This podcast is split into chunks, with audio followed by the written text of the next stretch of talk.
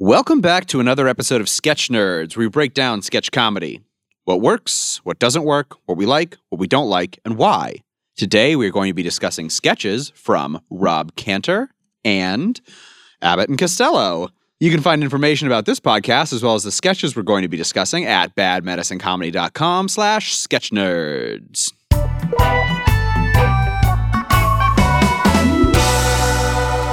Joining me, as always, are Seth Alcorn Hello. and Elizabeth E.K. Kemp.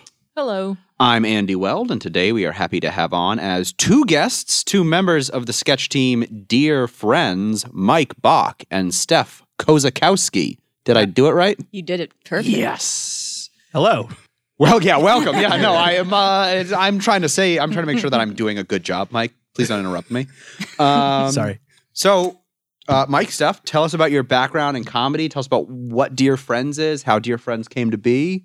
Um, all right. Steph here. Uh, my background in comedy, um, been doing improv since 2009, uh, sketch since 2011, and just started stand up last year. So we'll see how that goes. And yeah, Dear Friends is really awesome sketch group. It's a dojo comedy house team, and um, come see our shows. I don't know. We'll get to No, the no, plugs at the end. Okay. Oh, sorry. Um, All right. I, I, I listened called to the plug. Hustle Andy and respect it. Mike, what's your background? Okay, well, this is a long and super interesting story. Uh, I bet it's not. okay, so uh, buddy of mine uh, in started doing uh, stand up in college. Shout out to Ian slash Perth. So I kind of got into the world that way. Just saw a lot of shows, thought it looked fun. Always wanted to try it. Uh, so when I moved into DC, I uh, dabbled a little bit into it. I did a handful of stand ups and I took two classes at DC Improv. Uh, one was uh, just like the weekend sketch writing with uh, Ali Farahnakian. Uh, he's an SNL guy during one of the Mango years. That's like his big claim to fame. Uh, and I took, uh, I guess, level 101 or the, the intro improv class with Sean Westfall. Um, and I didn't really take to it because I was terrible at it. Uh, but then a buddy of mine, um, another friend, started taking a class at uh, WIT, and he wanted to know if I wanted to jump in with him. So I did, and I finished the curriculum. And I kind of got to that point and realized that I don't really like improv. uh, I learned that lesson a thousand dollars too late, but I still wanted to pursue comedy and you know put all the stuff I learned to good use. So I found a sketch class at Dojo and just sort of fell into the community there. Had you never been to an improv show before? Uh, no. Okay. Yeah. See, I spent ten dollars on a show and then realized this is not this is not for anyone, really. Just took you ten dollars. Please, One of. EK. Come on now. Brutal. oh, so dear friends. Okay. Yeah. yeah, what was the genesis of Dear Friends? How did Dear Friends come about? Yeah, so Murph, who runs Dojo, uh, had the idea to put on a community show for Halloween, and that's uh, anyone who has taken a class at Dojo, you know, taken a sketch class, or is interested in performing or writing or whatever, can contribute um, however they see fit. Um, so me and Steph and maybe like ten other people um, all signed up for the show. We put it on. Uh, it went well. Um, and then two months later, there was a Christmas show. Same deal. Everyone who wants to perform can. Uh, and then two months later, a Valentine's Day show. And a sort of a core uh, nucleus formed of uh, six people who were sort of the original Dear Friends. We weren't calling ourselves that yet. But um, after we did the three shows, Murph said, Hey, you guys like are pretty good together. Um, do you have any interest in like forming a team and like being affiliated with Dojo? And we're like, Sure. Yeah. Anything else to add? That was perfect. Wow. Perfect. Good. No, that's that sounds great. And so do you, both of you both write and perform in Dear Friends? Is it true? Do do either of you like air towards one side or the other or anything like that? Or is it just kind of it's all whatever you need to do, you do? Steph?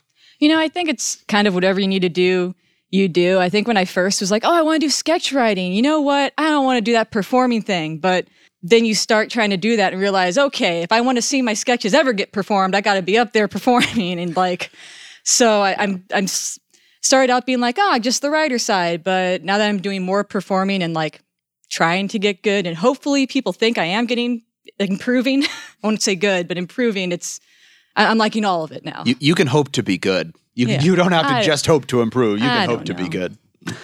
Mike, do you write and act? Mostly write, mostly act? I do a little bit of both. Um, I was kind of like Steph in that I originally wanted to, you know, just write, but it's you're sort of like this weird, you know, petty tyrant forcing other people to write in the little plays and sketches that you've performed. Yeah. So, you know, you can't do that. Uh, so I so I decided to act, and it's it's going well. And some of it for me is just like, no, you're not doing it the right way. Like, that's not the voice that I hear in my head for this. You need to do it differently. I can relate.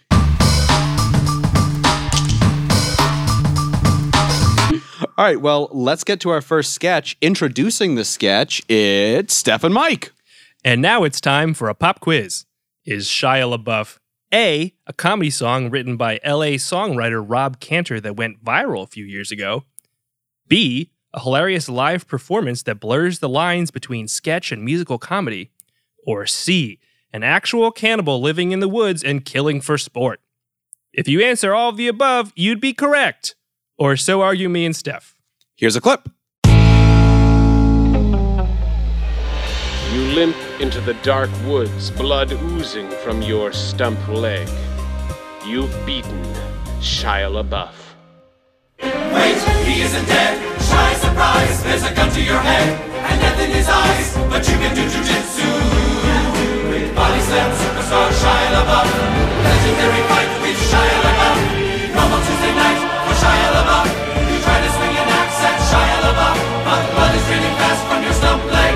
He's dodging every swipe. He parries to the left. You counter to the right. You catch him in the neck.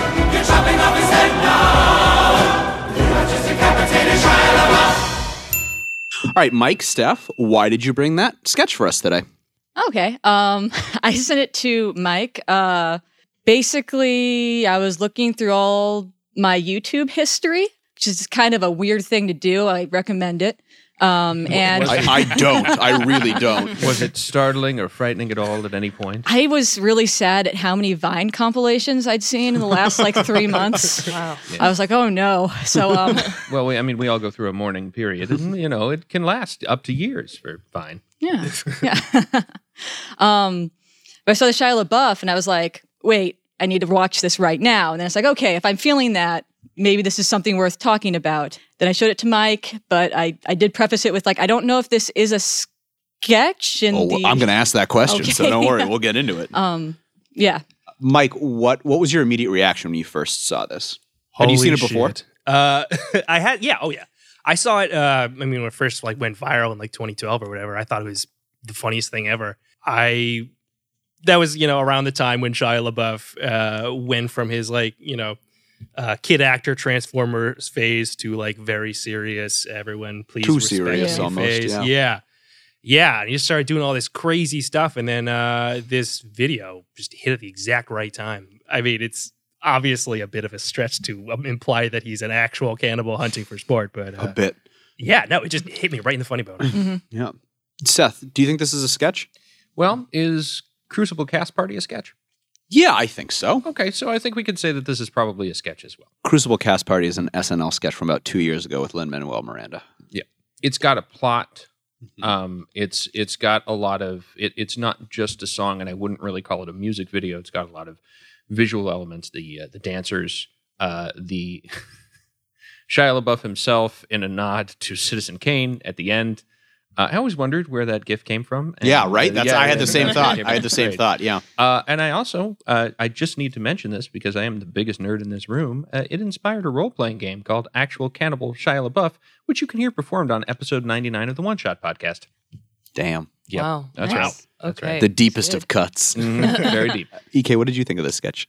I, you know, I remember when this song first came out. I don't remember exactly what Shia LaBeouf was doing at the time. Was this when he had his whole like "come watch me watch all of my movies" thing? It was I think it was a little before when I tried to look up it was like he he showed up intoxicated to a Broadway show and then went somewhere with a paper bag on his head. So it's that era Shia. Oh, Okay, it is. What did it say? I'm not famous on it or something like that. I I didn't do bag? much research beyond that. All right. But yeah.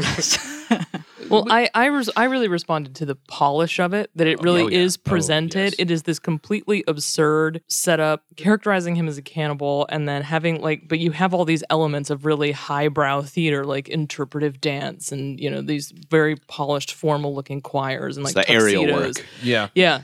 And then the the editing of him kind of the close the, it's what is it like middle close up on him every time he's doing the kind of narration of the next part of the story it's the the precision is pretty incredible Yeah. I like that there's like three sort of meta elements at work here that like combine very well. Like comedy and horror, uh, they both sort of like play on your expectations for what's going to Mhm. happen, and music and setting it to a beat helps set those expectations.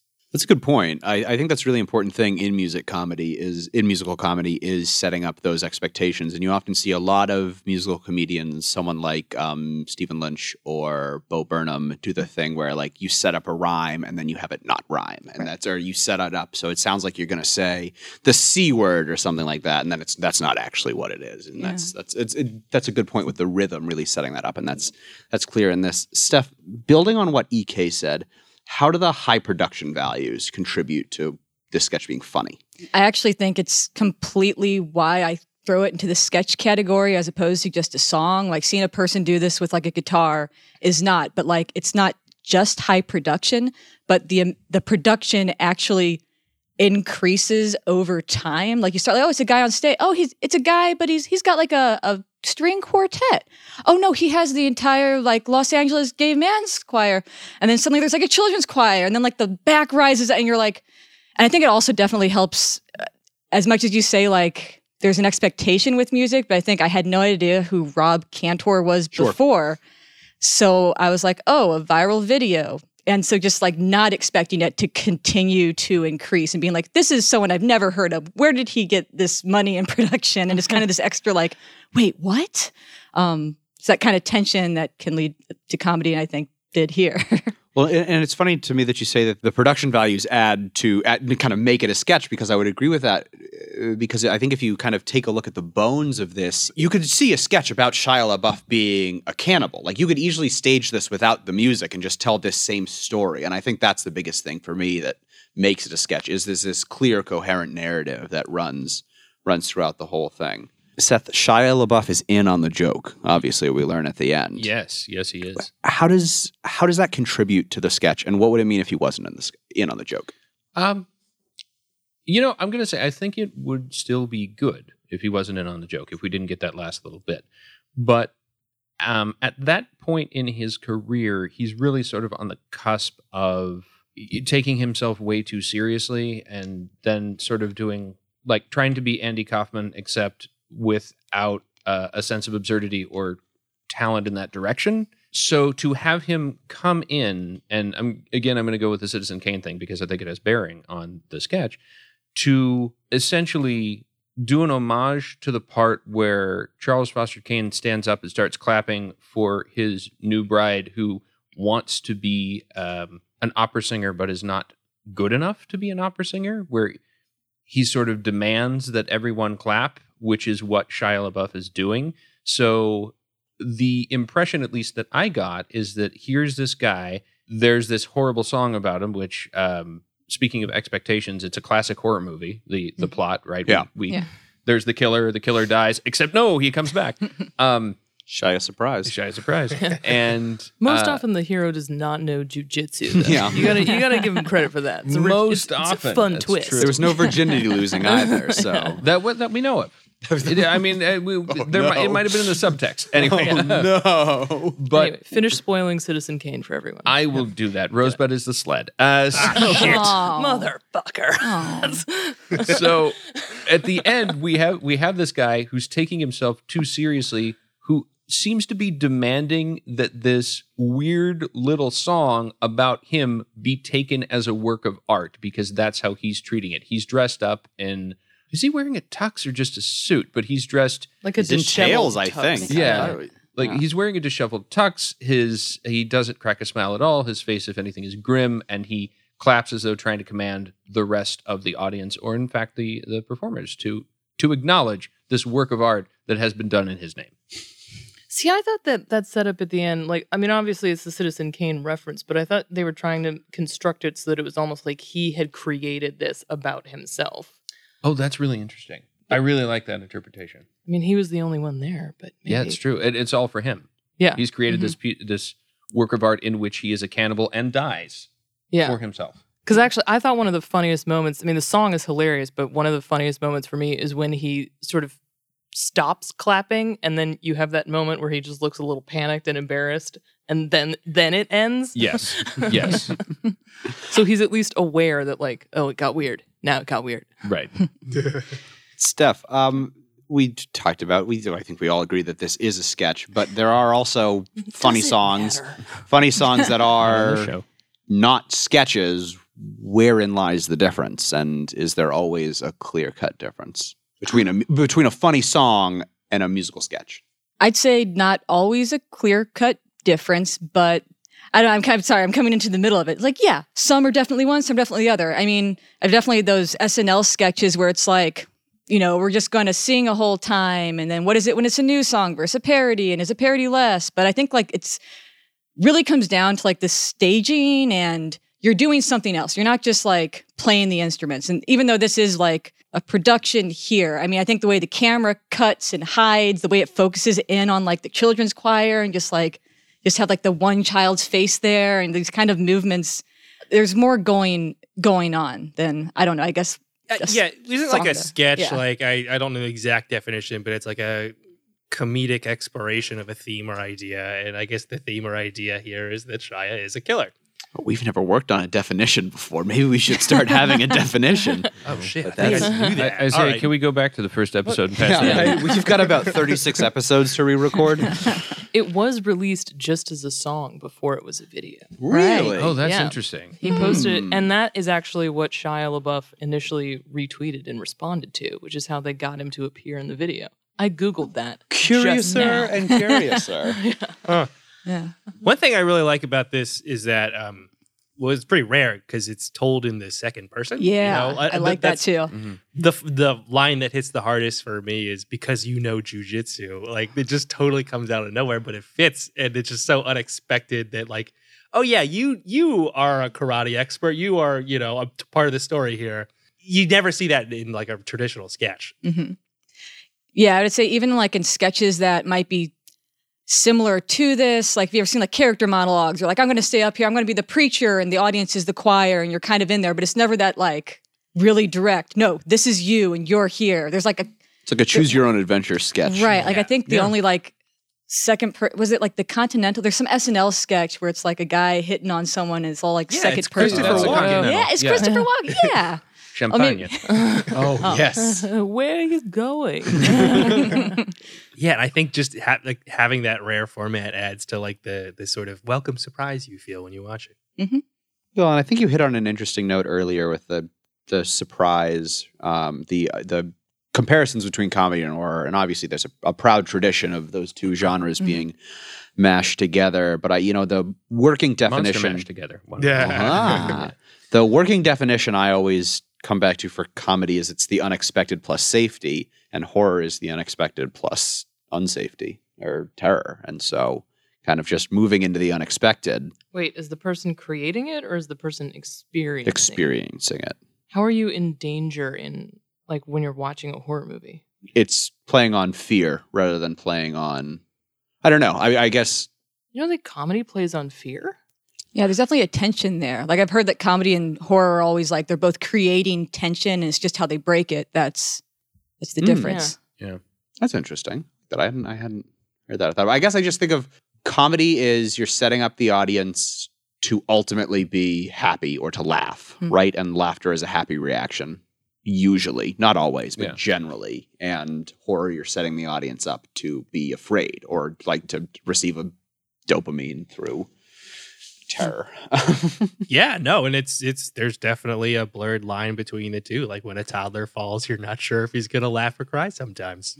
Sometimes I laugh, and then there's like, no, wait, I shouldn't be laughing. That kid's got to get back up. And then, like, when he does get up, I feel fine about it. But then there's like that, he might not have made it, though. and then I would be that person who just laughed at a dead kid. so like Sorry. Comedy What are and doing? uh, to- so we just went wide on the I themes of this. derailed that. we just kind of went wide on the themes. Let's go wide on the style. Mike, what was the last time that when was the last time you saw a truly viral sketch video that you think most people saw? Oh, dude, it's been a while. Um, God. Well, I guess there have been in the past couple of years a great deal of uh, SNL sketches where Alec Baldwin plays Trump that go quote unquote viral. Sure. Maybe the Kavanaugh uh, hearing sketch with Matt Yeah. Damon. Yeah. Yeah. Um, but it, it does seem like it does not happen as much as it used to happen. Do you would you would you all agree with that? Would you would you say differently than that? I mean, I will say I went through several years of my YouTube history to find what I considered a viral sketch. So I was going to say like how do you do you Till like use 2014, YouTube infrequently? Or Uh, like how, I just like I can't imagine going back that far in my YouTube history. Oh, you know what? There was that one. It wasn't the Matt Damon. It was the this the Kavanaugh Samuel Jackson thing. I don't think I saw that one. Is- Maybe maybe that wouldn't constitute a sketch. I think it kind of does. It's where they're edited together, like it's that scene where he's talking to the guy in his apartment. Oh, He's like, from Pulp I Fiction. didn't ask you a goddamn thing. Yeah. Oh, right, Oh, the question. yeah. Okay, yeah. yeah. that seemed to explode. Uh, you know, I want to say maybe it's because people are trying for that now. People are trying to get things to go viral, and for a fairly long period of time, it was just, oh, I did a thing, and then all of a sudden everybody's seen it. And now maybe, maybe the the act of trying to make something viral is preventing things from actually r- capturing that magic or whatever it is.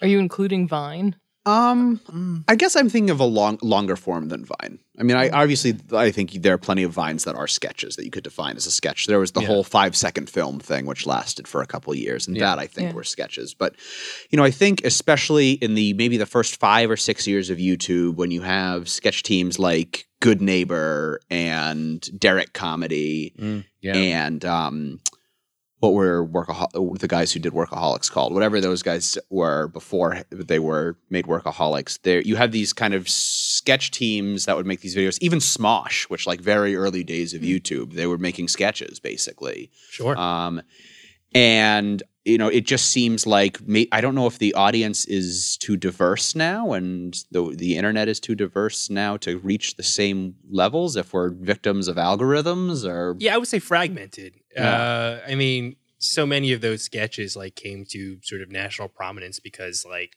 they just hit the front page of Huffington Post or whatever. But now, like, how many people are on Huffington Post every day? Yeah, there's so many platforms Yeah. anymore. You'd have to get traction kind of across all of them.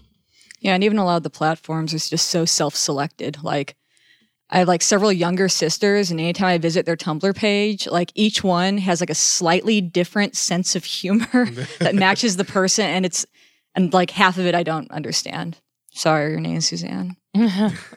Yeah, I- Tumblr is sort of a black hole for me too. But yeah, no, the way Facebook and YouTube structure their algorithms, you know, you're not Mhm. getting. It doesn't lend itself to the like a new like you finding a new sketch as easily as it does Right. like showing you the same ten people you happen to click on in that past month or whatever. Yeah, I felt like that was the biggest thing. So I was like, YouTube's where stuff used to be, and where like I still go to search things first. Like I don't go to like NBC.com for the SNL stuff, but it's yeah, you I was like, don't. I know I should. They tried Um, to fight you on that for so many years. Really so did. many years. Yeah. But yeah, like you said, I, I remember before it would be like I'd see one weird video and I, you could go into a hole, and now you, you can't go into a hole. It's just like all the related stuff, everything from the front page. Just I feel like it just keeps the whole populating closed again. Yeah. I think Uh, the last sketch, like pure sketch unrelated to current events, was probably was probably David S. Pumpkins, right? That's a good one. Ooh. That's a good Yeah. pick. Yeah. Yeah. I love David S. Pumpkins. Back to this sketch real quick. I, I think the, the one other the, the other question I want to ask about this is: Is there another celebrity that we could have done this uh, song about? Like, the, is Shia LaBeouf so specific and specific to that moment that he was the only person who had worked for that? Is there someone you could do this song about now? Is there someone else?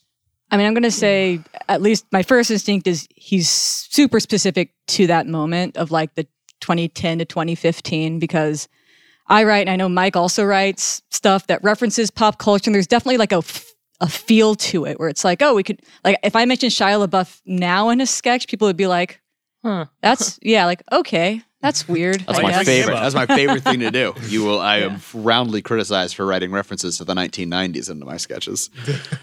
I enjoy them. Thank you, Seth. Sometimes. You're welcome. Uh, He- I mean, he- sorry, go ahead. Oh, sure. Uh, I think.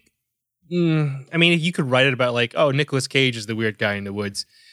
Shia LaBeouf works because his name sounds funny if you say it in this like dramatic Vincent Price kind of voice and narration. Yeah. Well, Which that's how they did the also- sketch, Yeah. actually. Yeah, We, we read that article. Yeah, we both Googled it. Yeah.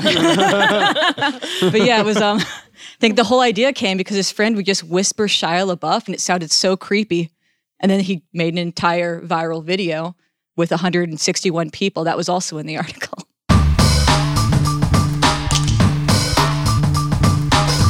This podcast is brought to you by the sketch comedy troupe Bad Medicine, DC's best sketch comedy about the worst of humanity. Visit badmedicinecomedy.com for info about live shows, workshops, and t shirts for people who love comedy. Introducing our second sketch, it's Seth. Hi, everyone. I'm going to introduce who's on first. Andy doesn't like it, but that's what I'm doing. It's not that I don't like it. We'll we'll talk about it. we definitely will. Okay. So, um, Abbott and Costello first worked together in 1935 at the Eltinge, it could also be Eltinga. They didn't have a pronunciation guide.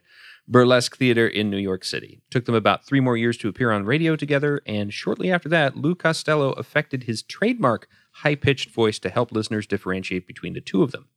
1940 saw the start of the Abbott and Costello show, which ran for nine years on the radio. They also introduced Who's On First to a movie going audience in that same year in A Night in the Tropics. The two ended up as victims of their own success. By the early 1950s, they had a half hour TV show, were starring in two movies a year, and the studios frequently re released their previous films. Probably because of the schedule necessary to maintain such an output, Abbott and Costello would frequently reuse bits, and sadly, the public got tired of seeing the same bits, uh, which is something Andy's going to talk about when we actually start talking about the sketch. Uh, so, Who's On First, however, remains a classic. It has deep roots in the world of burlesque sketch, which is just what it sounds like. Uh, burlesque shows used to be more variety shows, so you'd get a little comedy in with the um, uh, the striptease. Uh, so it has deep roots in the world of burlesque sketch, uh, following in the footsteps of lesser known sketches such as Who Died, and that's died as in like you dye cloth. All right, baseball sketches were also pretty common, and uh, marrying the two premises certainly worked for Abbott and Costello. So, in addition to showcasing it in movies, radio, and on stage, they performed it multiple times in front of FDR. It's in the Baseball Hall of Fame and was named Time Sketch of the Year, uh, Sketch of the Century, excuse me, in uh, 1999. And here's a clip. Yes. You know the guy's names? Well, I should. Well, you tell me the guy's names on the baseball I team. say, who's on first? What's on second? I don't know who's on third. You ain't saying nothing to me yet. Go ahead and tell me. I'm telling him. You ain't said nothing yet. Go ahead and tell me. who's on first? What's on second? I don't know is on third. You know the guy's names on the baseball team? Yes. Well, go ahead. Who's on first? Yes. I mean the guy's name. Who? The guy playing first. Who? The guy playing first base. Who? The guy on first base. Who is on first? What are you asking me for? I don't know. All right, Seth, why did you bring us this sketch today? Uh, Abbott Costello. I mean, Who's on First might be the first sketch that I ever heard or saw or uh, anything like that. It was also, Really? yeah, yeah, I think so. Yeah, Wow. Okay. yeah, yeah. There was a there was an actually there was a comedy AM station in the town next to the town that I grew up in, and you know that, that's one of the things that they played. I think they had about. 20 pieces that they had the rights to, so I heard uh, Who's on First frequently. Not, by the way, this version of Who's on First, a much tighter, shorter version, which I think is actually probably better. I read that there are variations on this that run one to eight minutes. Yes. And the version that we're discussing is the eight minute version. which is somehow considered to be the definitive version and i'm like i don't i don't know that that's the case but yeah so i brought in who's on first in addition to having some personal significance for me it's also sort of the sketch i mean there's a reason that time picked it as their uh, sketch of the 20th century it is it is sort of the ne plus ultra sketch of american comedy Yeah, I, I I would agree with that. I think it's the the genesis of a lot of humor, and it, it kind of captures that 30s, 40s, 50s style of humor quite a degree before you kind of have the advent of improv a little bit later with Del Close in the 50s and Yeah. all that. It's that kind of structured, like it says, that burlesque sketch style. Uh, Mike, what do you think of this sketch? I love it. One of the all time greats. I saw it when I was a kid. I forget where exactly I saw it, but my history with it was um, all right. So, pretty much my knowledge of American culture before 1980s either comes from The Simpsons or Animaniacs. And they both did a take on Who's On First. And for some reason, that led to me watching the actual video. And I just remember like rolling on the floor laughing. It's pretty amazing in the video version that will be linked in the episode notes to this, just how hard the audience is laughing at this. Like you could just, even at minute six and seven, when I've checked out a little bit, Yeah. the audience is going wild, They're dying. buck wild. Yeah. Now, this was from an episode of their TV show. This was from, I think, the Actors Home or something like that. So it, the the audience might have been uh, encouraged to have that Mm. reaction. Mm. That's that's certainly possible, but Mm. Um, It felt genuine. I don't know. I mean, it felt genuine. It also says something about the staying power of the sketch because you know I was still laughing at it in the 1980s. People are still laughing at it now. So yeah, maybe. EK, what do you think of this sketch? You know, I had I did not know what the sketch was until I was actually an adult. I'd never really been exposed to it as a kid. And I love comedy that relies on sort of language tricks and that is very precise. And I, I think Jerry Seinfeld described it this way too. It's almost mathematic. Mm.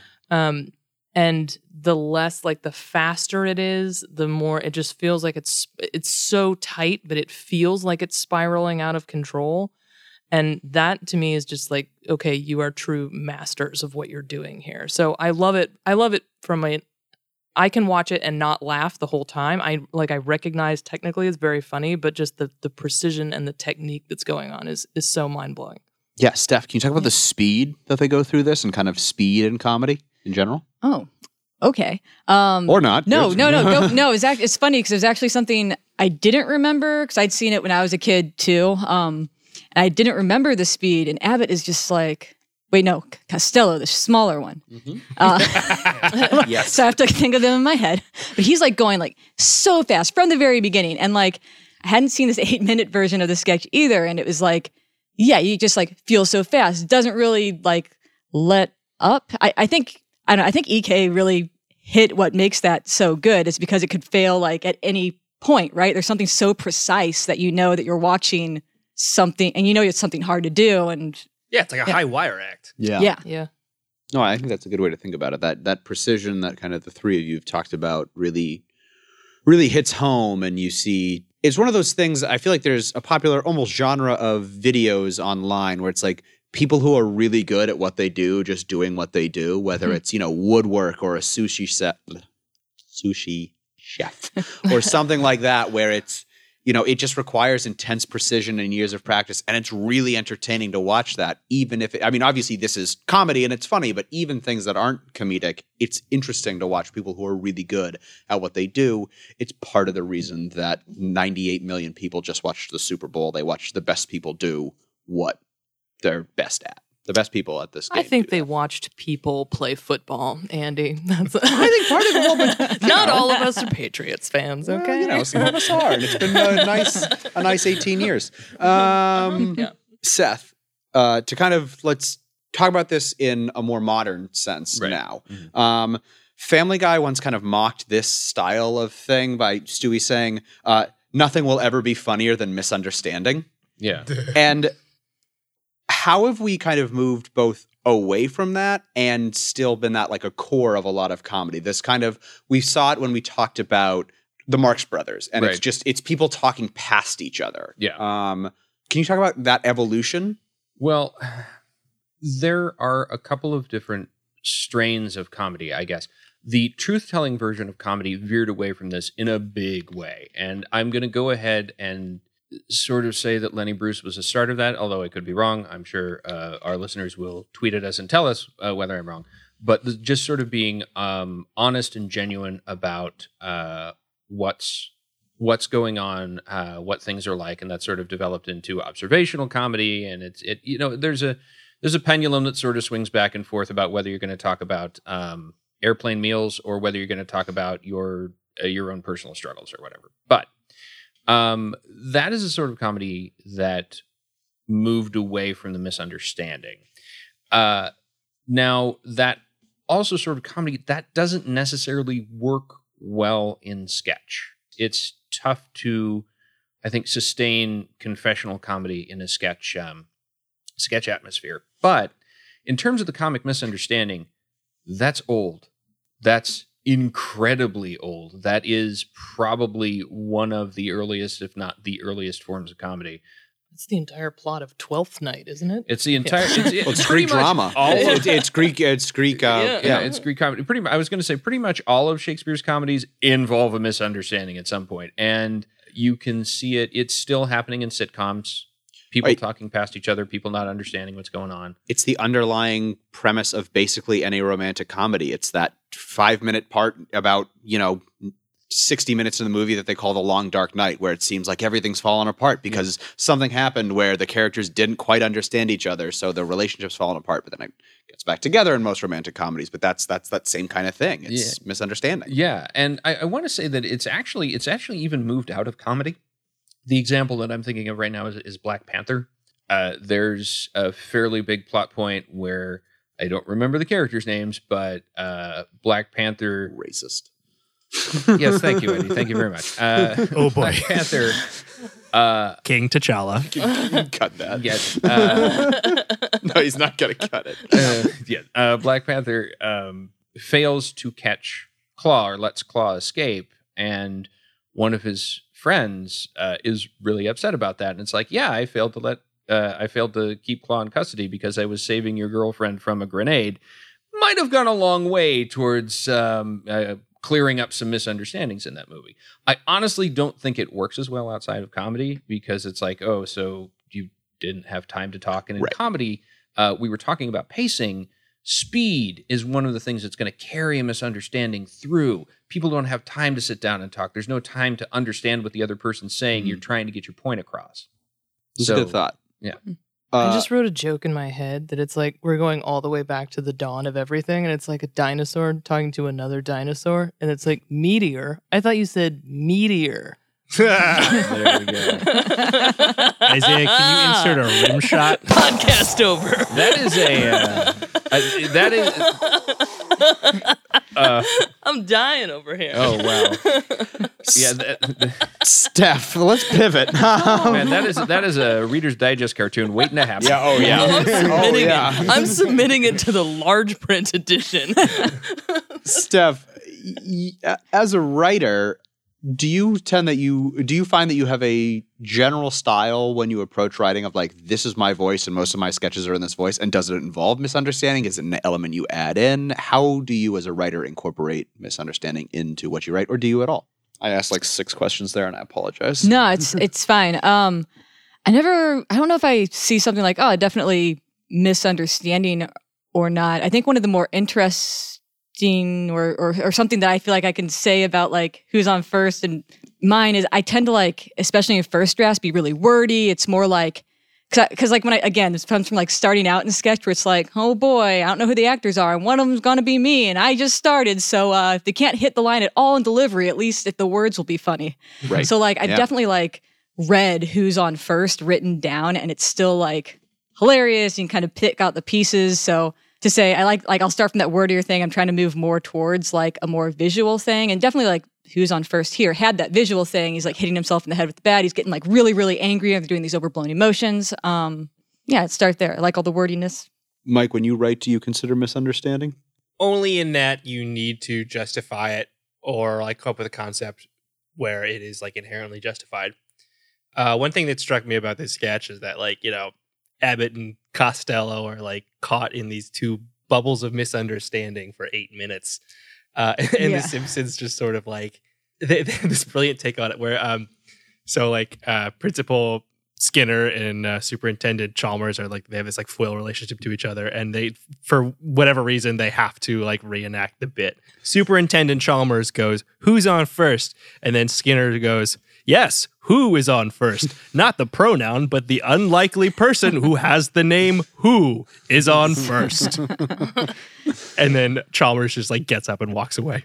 yeah, I will say that's one of the things about this eight minute version because I think I was more familiar with the three minute version. Yeah. There's definitely a part where you're like, someone needs to tell him, like, this has gone too long. Why Once is you he, get like, into why, because today and tomorrow, it's like, all right, we've we've pulled this thread maybe as far as it can b- go. Well, I think How honestly, does it end? No, that's how it ends. I, d- I don't I don't give a darn. Who? I don't give a darn. Oh, that's our short shortstop, and that's that's the end. Oh, Um, but honestly, I think why because today and tomorrow are generally a lot better received when it takes two minutes to get to them rather than five. That's fair. like I, I will say that it- and again, the speed helped. I think if they hadn't been this quick, it would have been untenable. But they go over that first bit many, many times in in eight minutes, and you're sort of stunned by how quickly things are going. But as Andy said, it really does start to wear by about minute four or five. It's like you could have you could have trimmed some of the fat, and I think honestly. It- that performance strikes me as being somewhat indulgent, right? You've got a half hour TV show, so really 22 minutes with commercials, and you've just spent eight of it recapping one of the Yeah, your you've spent one of your bits. acts doing that. Yeah. But how many times had they performed it on television at that point? Because it started as a radio act. It right? started, yeah, it started as uh, well. I mean, it started as a stage act, and then it was radio, and then they did it in that movie, Night in the Tropics. Mm. So, how often have they performed it on television? I don't know, but I do know that that's not the only. Like, I believe even outside of Night in the Tropics, that's not the only filmed version. Huh. So, yeah, I want to, if I can, Andy, if I Please. rest the microphone away from you. Um, just want to talk a minute about the comic dyad, right? There's this tradition of the comic dyad, which is you have two characters who are foils for each other. And what's interesting is how that plays out physically because you almost always have a large one and a little one in however you want to frame that, right? It could be tall and short, it could be um, fat and thin, but this is another tradition that's that's very very old but for whatever reason when your comic dyad when your foils are not physically similar it somehow adds to the comedy and it makes it more memorable uh, a quick example since we were talking about shakespeare earlier um, hermia and helena from midsummer night's dream right? Helena's really tall hermia's really short and that makes them funnier uh, than their two romantic male leads who are uh, basically interchangeable and could be forgettable. But anyway so just a little bit about comedy history and tropes. Well, I think it's interesting the the just the the double act even is a is this underpinning of especially vaudeville and there's Yes. you there are clear tracks from vaudeville to this. Oh yeah, Um, yeah, absolutely. That's why my two favorite vaudeville performers are C3PO and R2D2. There, there you go. No, Yeah. it's it's Yeah. you get Yeah. that that through line of the double act that I think has in American comedy fallen away a little bit. I mean, you have Key and Peele, yeah, and it would be an example of that, and you've got tall and you've got short there Yeah. as well. Yeah. Um, I think there's a bit more of the double act thing in England, and we've talked about this with people like um, Mitchell, Mitchell and Webb Yeah. being a notable recent example. Fry One and of Laurie. my Fry and Laurie, yeah. one of my uh, examples that I didn't use were uh, Cook and Moore, Peter Cook and Dudley Moore. uh, Laurel and Hardy, Yeah, who yes. actually I didn't see Abbott and Costello until I was an adult, but Laurel and Hardy was my first introduction to comedy. That video, the the Piano? piano. Nice. Yeah. All right, guys, it's time for final thoughts. Steph and Mike, can you guys come up with a rating system for how we rate these sketches today? We're both pointing at each other. They're pointing at each other. Oh, jeez. the pressure's on. Oh no, who's gonna Oh say it gosh. first? I um. Oh jeez. Oh man. All right, I'll go. Okay. Uh, well, we came up with um, whether or not this sketch earns uh, blood-soaked cannibals. And it, it's just like how many blood-soaked cannibals? Is it how bloody the cannibals are? it What would is be the- one out of five blood-soaked cannibals for a truly terrible sketch, and five out of five blood-soaked cannibals for a good sketch. All right. Well, lead us off with um, uh, Shia LaBeouf. How how many blood-soaked cannibals would you give this sketch? I would give it six out of five blood-soaked cannibals. Six out of five. Already subverting the scale. EK. I would give it four out of five pygmy cannibals, just because I think you know, like, there's a lot of great stuff there for me, but I'm not sure that in terms of the what am I trying to say here? Because it's so referential and specific to that point in time, Mm. I'm not sure it will hold up like even five years from now or ten years from now. That's an interesting point. Uh, Seth. I was actually very charmed by uh, Shia LaBeouf, so I'm going to give it one blood-soaked cannibal, but the cannibal was Hannibal Lecter. Mm, Hmm. yeah. Hmm. Wait, with beans? Uh, always with beans Okay. and a nice Chianti. yeah. Uh, I think I would give it four uh, for similar reasons as EK. Uh, I mean, I would say regular, but they're all fine and young. Okay. Nice, Nice. That's, Nice. that- Joke about Ouch. a- about you thought my dinosaur Nice. joke was Andy, bad. that that uh, drives me crazy. Well, Steph, how many Oh. uh, cannibal, blood-soaked cannibals did you give this? Uh, would you give Shia LaBeouf? Uh, I'm still gonna go five out of five, all the same size, even if that makes the cannibals less funny. I feel like the sketch, even if it is for the time, it is really great. Like there's so much comedy that is not funny anymore, but people find hilarious. That's made a terrible way for it. There's a lot of comedy we don't currently look back on that isn't Abbott Costello, and I don't know. It's still really good. It's a catchy song too. It's catchy. It really is. I've been whispering Shia LaBeouf to myself for about 10 years now. No, um, and then let's talk about, I, of course, I can't remember already. Who's on first? the most famous sketch of all time. Um, EK, how many blood soaked cannibals would you give uh, Who's on first? For technical merit alone, I'm going to say that it gets the one but best jujitsu master bloody cannibal award from me. Nice. Um, you know, it's it's hard to beat this as sort of an education in exactly what you can do with the English language and and with pacing and with layering and doubling down on a bit. And and actually we've talked a lot about tension tonight, and I think that's really what generates a lot of the laughs here. So if you want an education in comedy, just this is a great place to start. Steph, how many blood soaked cannibals would you give this sketch? Oh man, it's hard because it's like one of my favorites. Definitely. I mean, I think it- it gets best sketch of the century. I don't like this eight minute version as well, though. Right. So it's, if Yeah. it's, if this one is particularly four and a half. Four like and a half, one's all right. That's still attacked strong. by the others. It's been devoured. Partially. hungry. Eaten by the Just other like that. There you go. I like That's that. good. That's like good. that. Uh, I would say for this one, I would give it three and a half, partially because of the length, partially because I recognize that it is important formatively. It just doesn't do the same thing for me that other stuff does now. I, you know, I appreciate the history of it. It just doesn't, in terms of its sketch making me laugh, doesn't make me laugh all that much. Uh, Mike? I'm going to say six out of five blood soaked cannibals Again. plus one 3D printed head. Whoa. Whoa. Uh, I, is it edible? I, you tell me. I don't know. It usually prints in plastic. So Oh, I mean, anything's edible with the right attitude. I True. I have the the burden of being a native English speaker, but I think if I didn't speak English and I saw this, I would still think it was hilarious just through like body language alone.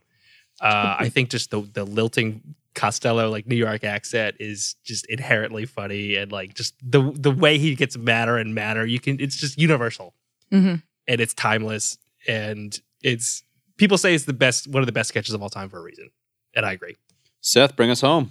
I will. Um, my scale is similar to Steph's scale for pretty much the same reasons. Um, I'm actually going to go ahead and give this particular version three because it's twice as long as it needs to be. Uh, but I am going to give the regular, let's say, three to four minute version of Who's On First. I'm going to give that the entire Donner Party. Whoa. How happy were you when you thought of that? Pretty happy. Uh, Thanks for joining us for another episode of Sketch Nerds. A special thanks to our guests, Mike Bach and Steph Kozakowski, for being on, of Dear Friends, excuse me, uh, for being on today's show. Where can our listeners find you online or in real life? Uh, you can find us mostly at Dojo Comedy. Uh, we also have uh, the standard social medias. We're on Facebook and Instagram. I was going to say now, how how how do I spell Dear Friends? Oh, it's D E E R and friends. So like uh, the Ah. animals. It's kind of cute. It does not work on radio. No. But, um, there's of an fun Abbott stuff. Costello sketch in there somewhere. right. Misunderstandings.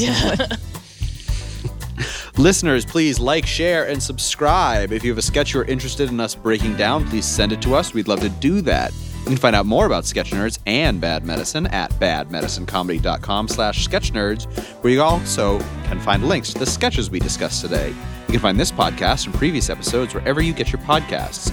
For Mike Bach, Steph Kozakowski, Seth Alcorn, Elizabeth E.K. Kemp, I'm Andy Weld. Thanks for listening to Sketch Nerds. This episode was produced by Isaiah Hedden and recorded in Washington, D.C. The closing music tracks were provided by SoundtrackForEverything.com. All clips in this podcast were used in compliance with the U.S. Copyrights Act Fair Use Exemption for criticism and commentary. The Sketch Nerds podcast is brought to you by the sketch comedy group Bad Medicine, DC's best sketch comedy about the worst of humanity. For showtimes, videos, and funny t shirts, please visit badmedicinecomedy.com.